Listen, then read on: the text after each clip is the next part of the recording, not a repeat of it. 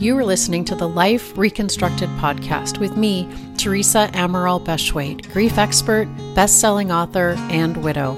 I'm so glad you're here because in this and every episode, I shine a light on the widowed way forward.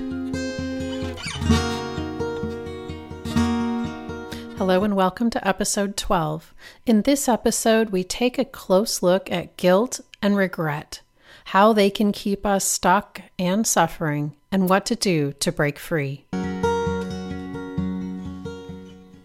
My husband and I had a wonderful, loving, and peaceful marriage. And yet, in the first year and a half after his passing, all I could think about was what went wrong, how I could have been a better wife, those times that I was grumpy, snappy, or impatient. I lamented that I focused so much on my work and I felt guilty for all the traveling I did for work and the occasional trip I took for fun on my own. The thoughts played like a broken record in my head, and each one led to guilt, or at least that's what I called it at the time. So I turned to grief books, and almost unanimously in chapter one, I read about the stages of grief, which made me furious because the stages of grief were never meant for the grieving, they were meant for the dying, and they've been misinterpreted and misapplied for decades. They weren't meant for me, and they certainly weren't helpful. After all, how could this hot mess called grief be categorized or linear in any way? And what I needed to understand was why I felt so guilty. I couldn't find a book that helped me understand that, so eventually I wrote one. It's called Life Reconstructed, and you can bet that there's a chapter on guilt. Because for many people, guilt and grief go hand in hand. Later, I learned to distinguish between guilt and regret. Guilt is when you knew better. You had all the facts and you chose to do what you knew to be the wrong thing. Regret, on the other hand, is when you knew what you knew at the time and you made the best decision possible. Given my husband's very sudden passing, I could not have known that time was so short, but I held myself accountable anyway. I was stuck in a spin cycle of self judgment. Maybe you can relate. Guilt, regret, or any feeling for that matter, come from the thoughts we think. Maybe you've heard the saying, don't believe everything you think. The truth is that we have many thoughts that are simply not true and are definitely not serving us. But the brain offers these thoughts anyway. So, what can we do? First, we need to learn to be onto our brains, to become better eavesdroppers of what the brain is offering us. And in doing so, you'll notice that guilt and maybe regret come in three varieties about the past, in the present, and when we think about the future. Thoughts that produce the feelings of guilt or regret include I should have known he needed help, or I should have been able to save her, or I was short tempered with him, just to name a few. My brain loved to offer me the thought you should have been able to save him, which saddled me with guilt and limited my options because how could I live my life if I wasn't able to save his?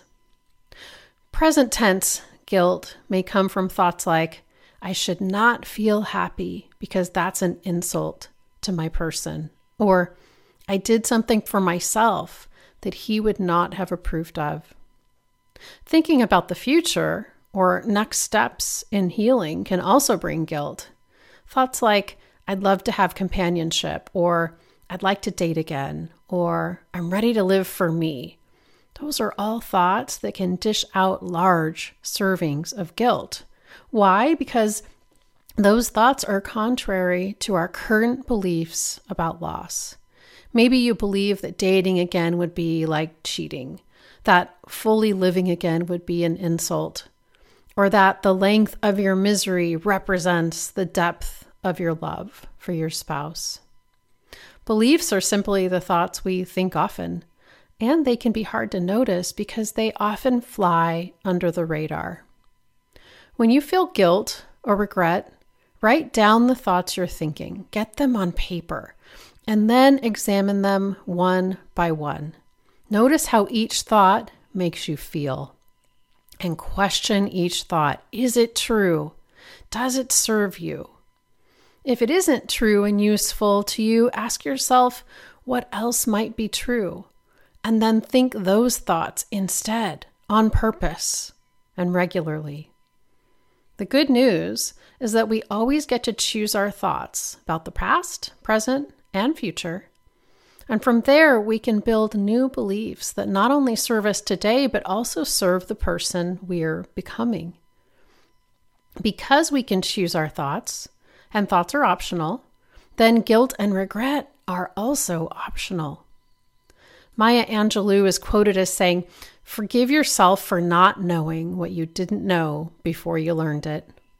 Isn't that what you would tell a good friend who's feeling regret about the past? If only we can learn to show ourselves the same kindness and understanding that we would show to friends the grief journey would be easier. Not easy, of course, but easier than being stuck in self judgment. In episode 10, we distinguish between pain and suffering. Guilt and regret are intense forms of suffering, and they add an extra heavy burden to an already difficult journey. When we can challenge our own thinking and think true and useful thoughts on purpose, we can set down the extra burden of suffering. And in doing so, we have extra brain power and energy for other purposes. And when you have extra brain power and energy, you can take bigger strides toward healing and toward rebuilding your life. The journey does not have to be one ounce heavier than it already is. If you can't seem to shake free of guilt and regret, I understand. It took me years, but it doesn't have to take you that long.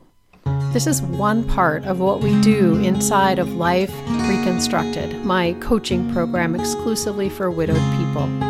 Simply go to thesuddenwidowcoach.com and click Work with Me to learn more. And remember that I believe in you and I'm here for you. Take care. If you found this podcast helpful, I invite you to join Life Reconstructed, my coaching program exclusively for widowed people. It will help you step forward toward a life you will love again. Simply go to thesuddenwidowcoach.com and click Work with Me.